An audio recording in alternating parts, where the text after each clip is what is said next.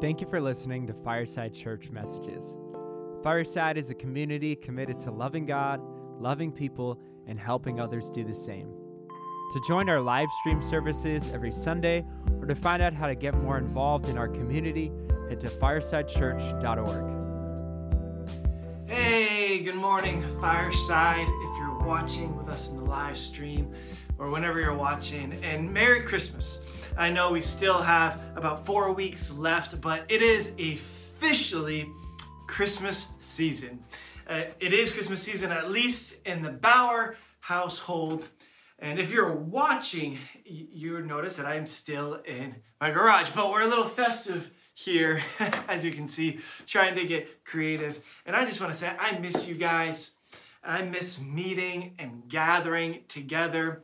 And so I thank you for your patience and I thank you for all that you're doing behind the scenes and for still being fireside. And I mean that. And as we go into this weird 2020 Christmas season, um, we are still a church, we're still alive, and we are still celebrating the birth of our Savior. So we have a lot of fun things going on. And right after this live stream, Sunday at 11:30 to 1:30, uh, we have some great people in our church that have gotten dressed up, and I want to give your kids a surprise. And we are excited about that. And then next Sunday, we're doing a drive-in and uh, scavenger hunt the following Sunday. So we got things going on. And one of the things is our kids are feeling disconnected. We haven't done anything for our kids while we've been in quarantine. We've done some uh, YouTube videos that have been embarrassing for myself personally. Um, but other than that, we haven't had any gatherings. And as a parent, and many of you parent, uh, uh, other parents have said the same thing, that we just want our kids to stay connected. So we're going to try to do that. But we're also doing some other gatherings as well. And we want to put together a nursing home outside caroling event. And then on the 23rd, we're doing our Christmas Under the Stars, uh, Christmas Eve's Eve, because Christmas Eve, we're going to do a live stream in your PJs, uh, by your fire if you have a fire to watch. And so we really want to celebrate. As I was thinking about Christmas and this season and what is God's message for us as a church. And as I was reading the scriptures and Luke and Matthew, Mark, and John, I honed in on Luke especially. And what uh, occurred to me was this theme of waiting. My guess is that all of you, including myself, are waiting for something.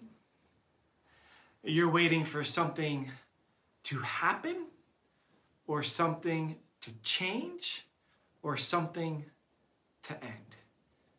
We're waiting. And for us, this is very true as we deal with our daughter's cancer battle. And we're waiting when will this end? COVID 19, when will we be able to meet? Um, when will we be able to go back to school like we used to? When will we be able to see friends and family? And we wait. When will this happen? When will this change occur? When will I be out of this season and into another season? And we're in this constant state of waiting. And as the Lord put this on my heart, because I do believe that the Lord put this on my heart, I was uh, meditating on the scriptures and I was thinking that God wanted us to talk about waiting. So I took a break and I was listening to my Pandora station because we have one Spotify and Kate's listening to the Spotify in the kitchen. I'm in the bedroom listening to Pandora, which I kind of like because it's like a mix of songs. Um, and the song, As It Is in Heaven by Hillsong, came up, and the line in the very beginning says, As I'm waiting.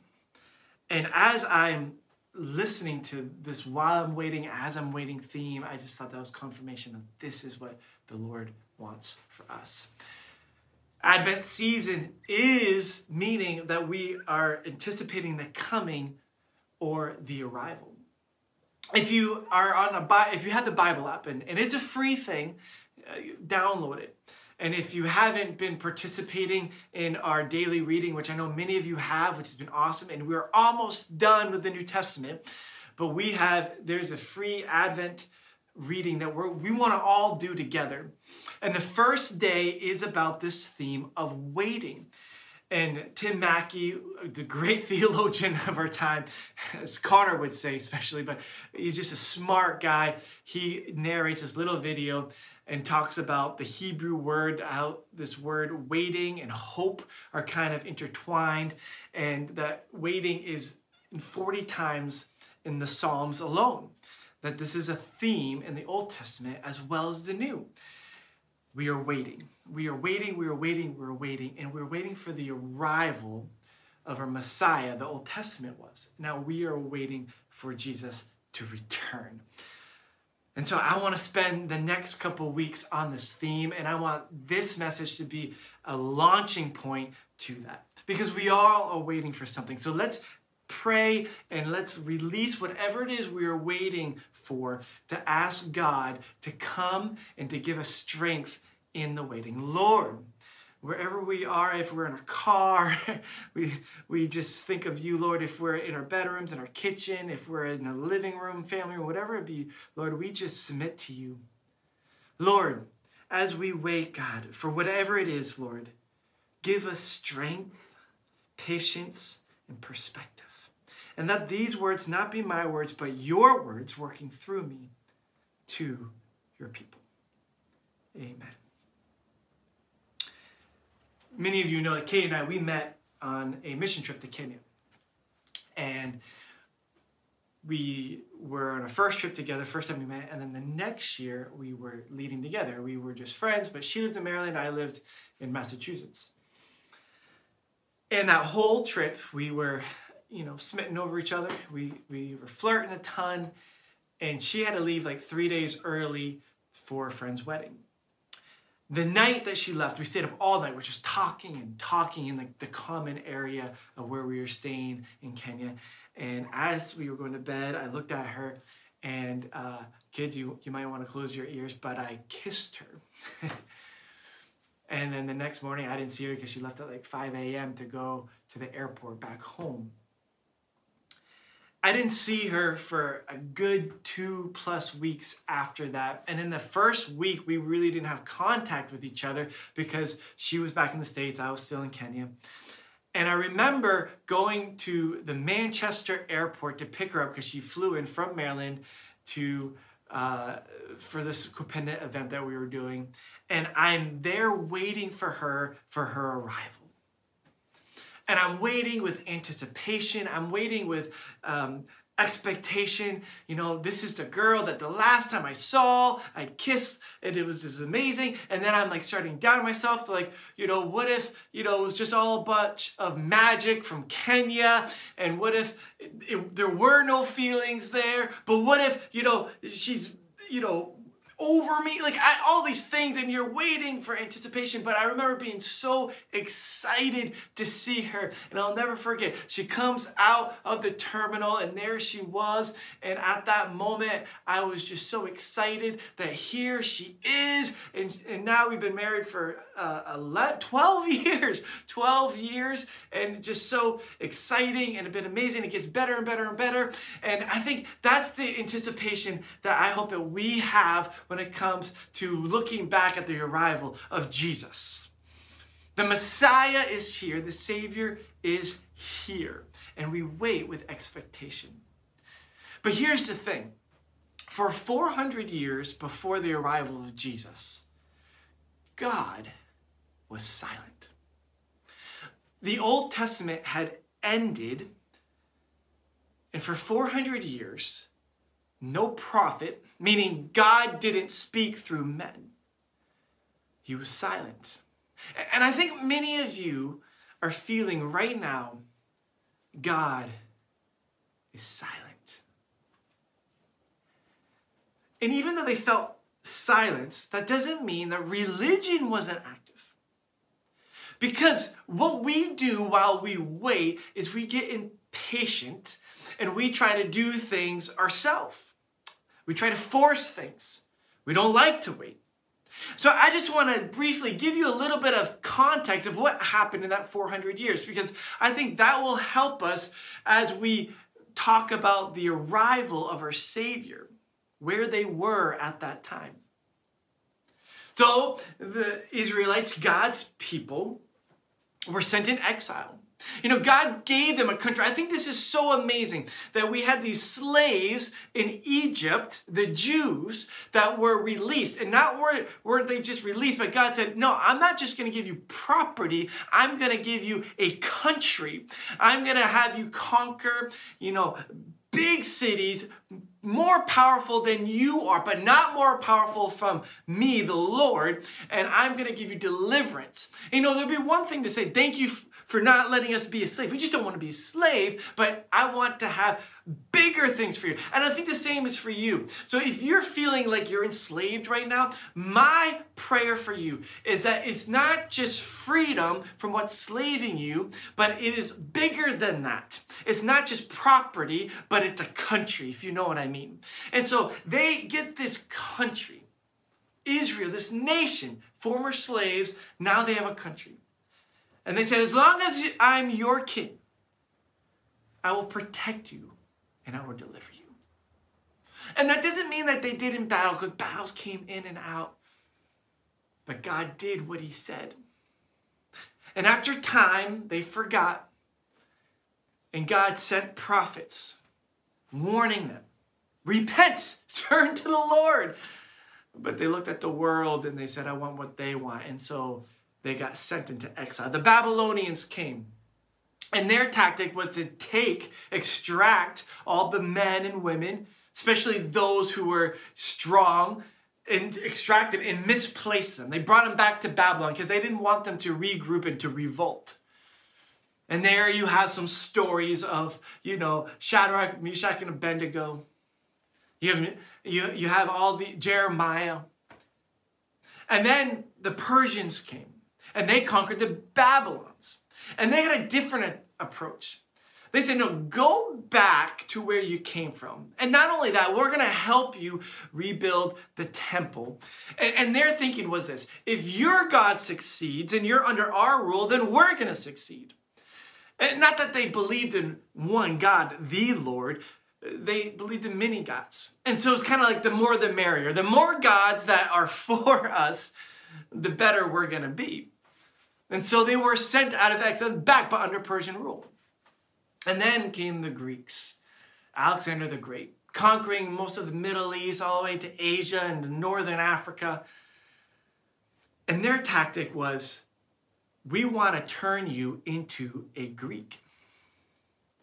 This was what is referred to Hellenistic views. They wanted Greeks, they wanted the people they conquered to be Greeks. So they used their currency and they wanted them to serve their gods. And that's how they operated. And that's why many Jews forgot how to speak Hebrew and started speaking Greek. The New Testament was written in Greek. The Old Testament, Torah, which was in Hebrew, was starting to be non understandable because they couldn't understand Hebrew as generations came up. So they converted it and they translated it to the Greek, which was called the Septuagint, which many of the apostles and disciples and even Jesus would refer to. But they had their breaking point. And this was the Maccabean revolt in about 167 BC. That a guy named Matthias was one of the priests, and they were ordered to give a sacrifice to a false god, and he wanted nothing to do with it. So he ended up killing the priests that would do it. And him and his sons fled into the wilderness. And a year later, he died, and his son, Judah, Maccabee, took over. And a three year battle with the Greeks ensued, and they won. And for about a hundred years, Israel was their own country but they were a mess because inside what was going on with Israel, they had internal fighting. You know, there was a part of them that wanted David's line to be the king, others wanted Aaron's line, the priest, to be priests, and they started bickering and all that. And while they were doing that, the Romans came and easily took them over. And they were now again under foreign rule, the Romans. And the Romans' tactic was I don't care what you do, who you worship, just pay your taxes. And that's all they really cared about. And we'll protect you, we will guard, whatever, just pay your taxes. And yet they did view Jews less than Roman citizens, but they gave them freedom. And during that time, even though God was silent, religion was active because they had, you know, the heart to revolt. And all these sects of Judaism came out. You had the Sadducees, and the Sadducees were the priests. They were the elite. They really loved the customs and the traditions of the temple. And they took Torah seriously, but they didn't really take the heart behind it seriously. It was more about status and going through the motions. You may be looking at today's religion and say, I know people like that. And then you had the Pharisees. And then the Pharisees, you know, they also believed in the Torah and in the old law, but they also believed in the heart behind it. And they believed in what some oral traditions were given to Moses, like what afterlife was. They believed in that. And so they were expecting the Messiah. They were kind of thinking, how can we love and how can we serve God better? And actually, Pharisees, many of them became Christians, but yet were still called Pharisees. You can see that in Acts, that among the apostles were Pharisees who were followers of the way, of Christians. And then you had another group called the Essenes, and they were nomadic, and they, and they actually lived in, in s- separate from the rest of the world in the desert the Qumran, where they found the Dead Sea Scrolls, they feel like this is one of their groups. They lived in a, a, a, a monastic life in the desert. They had dietary laws. Many were celibate. They kind of like, hey, we just want to cut off from the world and just be with God and learn, kind of like today's maybe modern day monks, possibly. And so here's what's going on. And you look at today's world with all the different denominations, it's not that different that there's a, a, a little difference of a view or opinion, and all of a sudden you have this whole separate denomination. I know one town in New Hampshire that has four Baptist churches, and the town only has 1,200. First, second, third, and fourth, because they are all Jesus loving churches, but they just disagreed with something, one of the minor issues. And, and they're just trying to make sense of it and so religion was active. And so here's what I want you guys to do as we look at, you know, the coming of Jesus is that it's not about religion. It's about a relationship with Jesus Christ. And we are celebrating Jesus coming into the world. And that is to be celebrated, and that is to be unified with all who believe in Jesus as the Messiah, the Christ, the Son of God. And so, Paul says this in Galatians 4, verse 4. But when the set time had fully come, God sent his son. All of that. And before that, the Old Testament, it was all one big setup for Jesus, God's son. It wasn't reactionary to what was going on in the world. I've had it. I'm breaking my silence. I'm sending Jesus. He's going in. It was a setup, and it was the perfect time. And they thought that he was going to be the conquering king like the Maccabees. Well, we just did it 63 years ago. Now we can do it again. And he completely changed expectations because his kingdom is not of this world. It's not about geography, it's about relationship with him. And it came at the perfect time. And as they were waiting, I think many of them were probably disappointed. Well, this isn't the Messiah that we were expecting. And at first, they were disappointed. But the reality is, it was beyond their comprehension. And I think while we wait for whatever you're waiting for, we think he's not acting because I don't think he can do it. or because the timing isn't right. No, he is able. He's waiting purposely for the perfect time to fully come. Whatever is going on. I've been reading a lot in Luke 8 when Jairus' daughter is sick and, and he goes to Jesus. And Jesus had just returned to this area near Capernaum. And he's thinking, well, Jesus can heal my daughter. And, and he runs to him, and there's a crowd waiting for them. They just come across the lake. And he said, Jesus, my daughter is dying. Come, place your hands. And Jesus says, Yes. And as they were going, this lady comes and touches his cloak, and he stops and says, Powers come from me. And this lady had been bleeding for 12 years and it was healed. And they look at Jesus, well, everyone's touching you. There's a crowd, and there's this moment where things are happening. And, and, and I think it took a lot longer than when we read in the text because while that commotion is happening, someone comes up to Jairus and says, Jairus, don't bother the teacher anymore.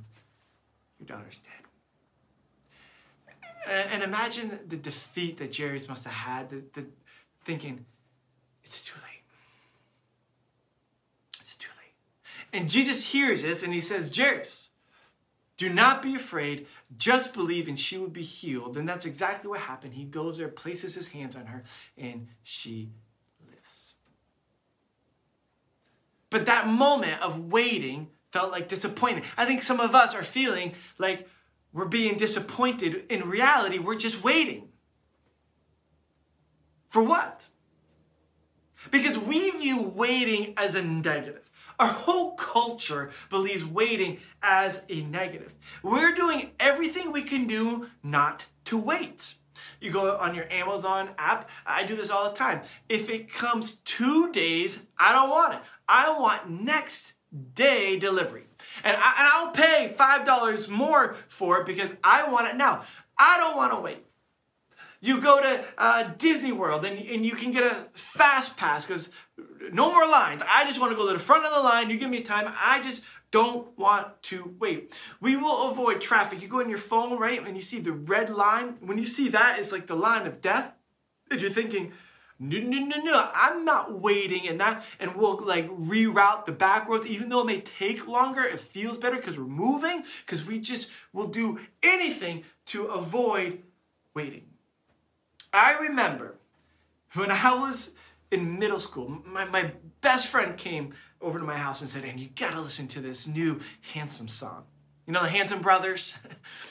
yeah, I'm dating myself a little bit. It's called MMMBop.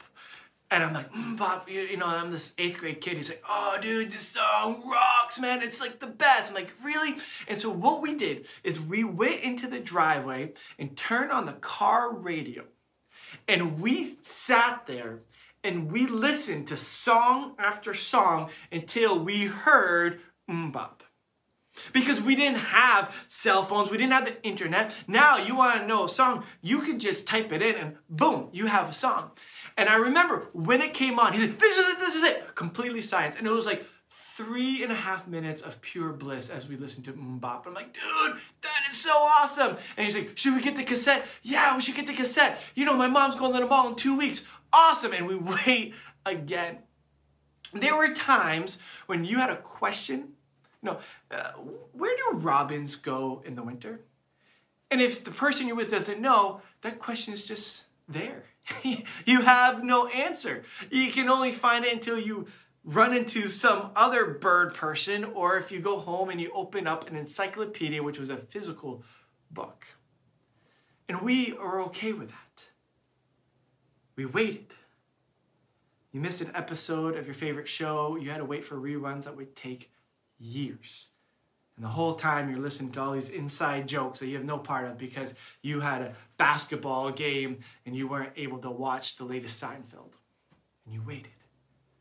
And now we do everything we can to avoid waiting. But there's something about waiting. Waiting does something.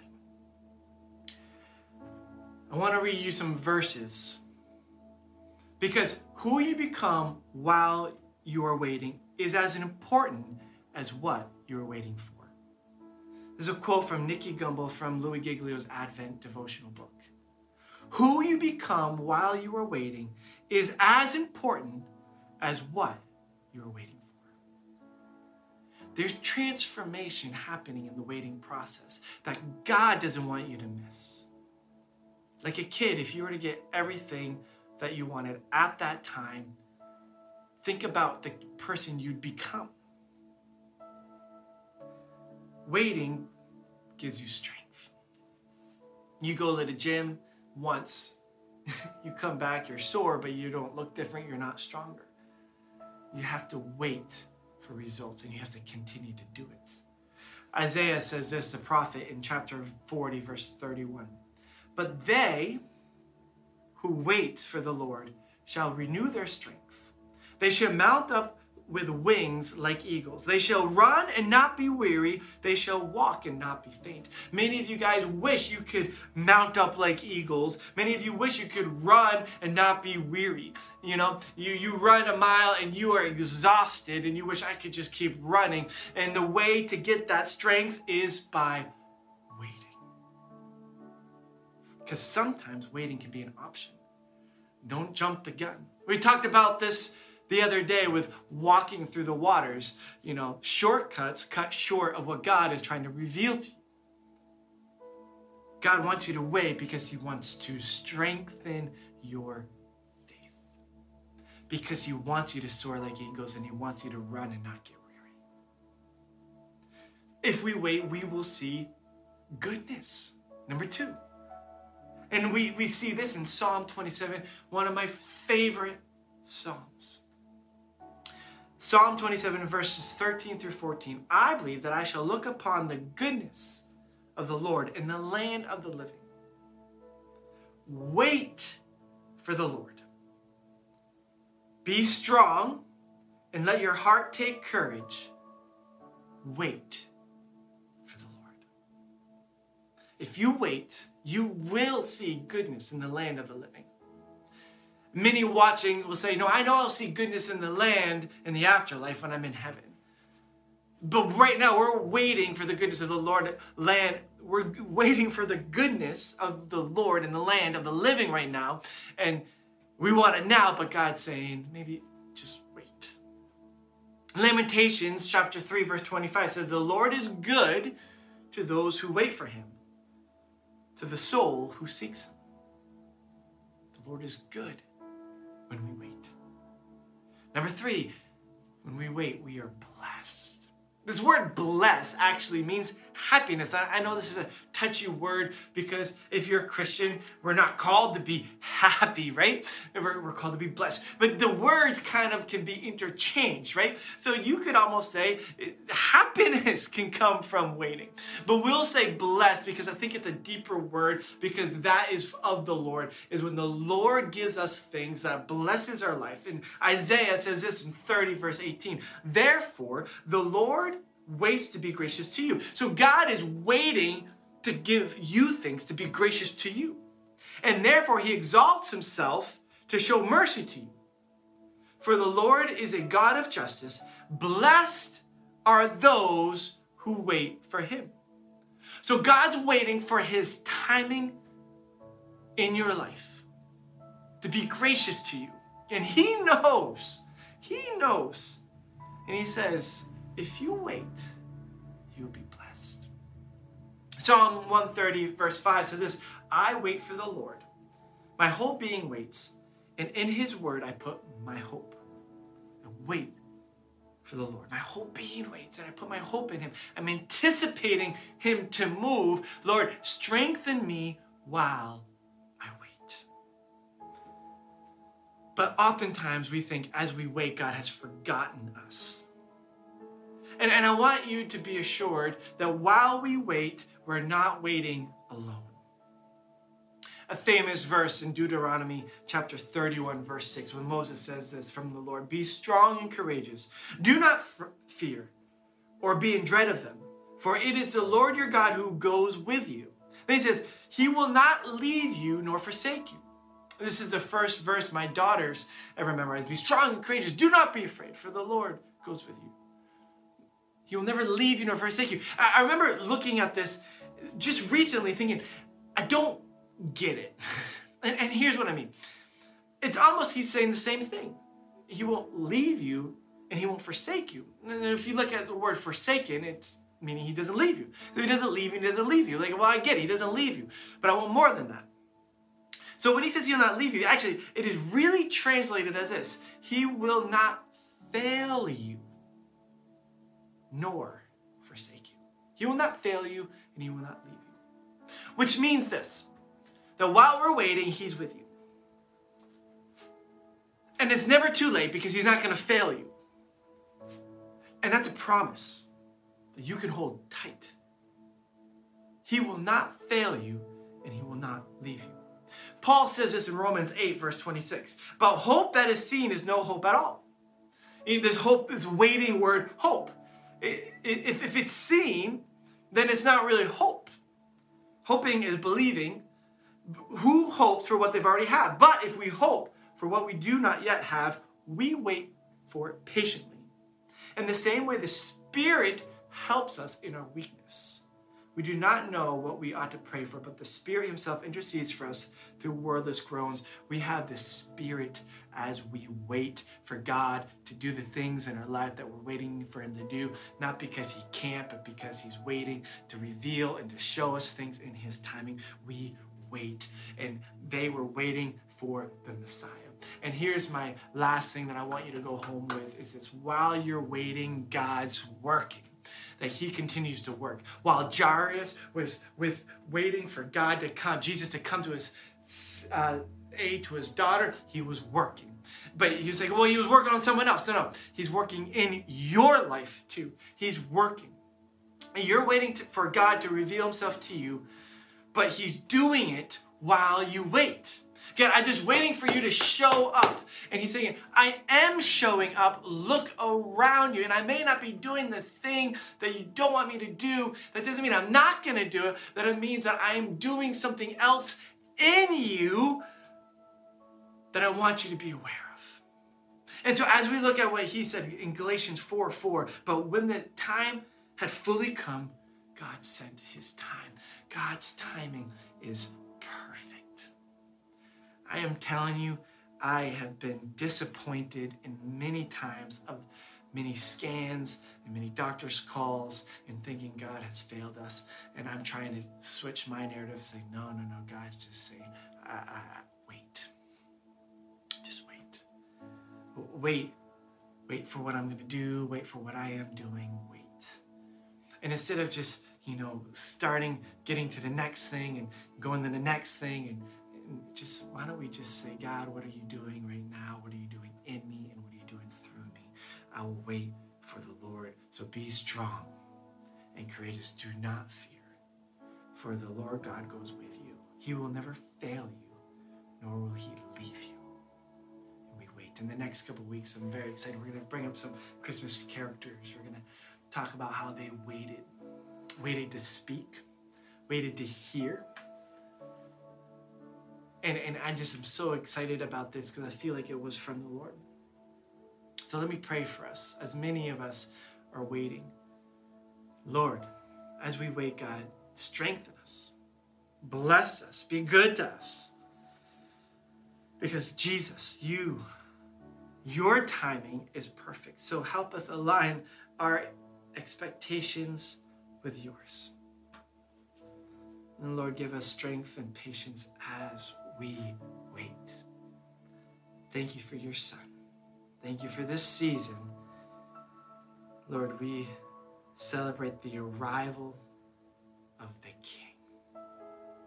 Amen. See you next week.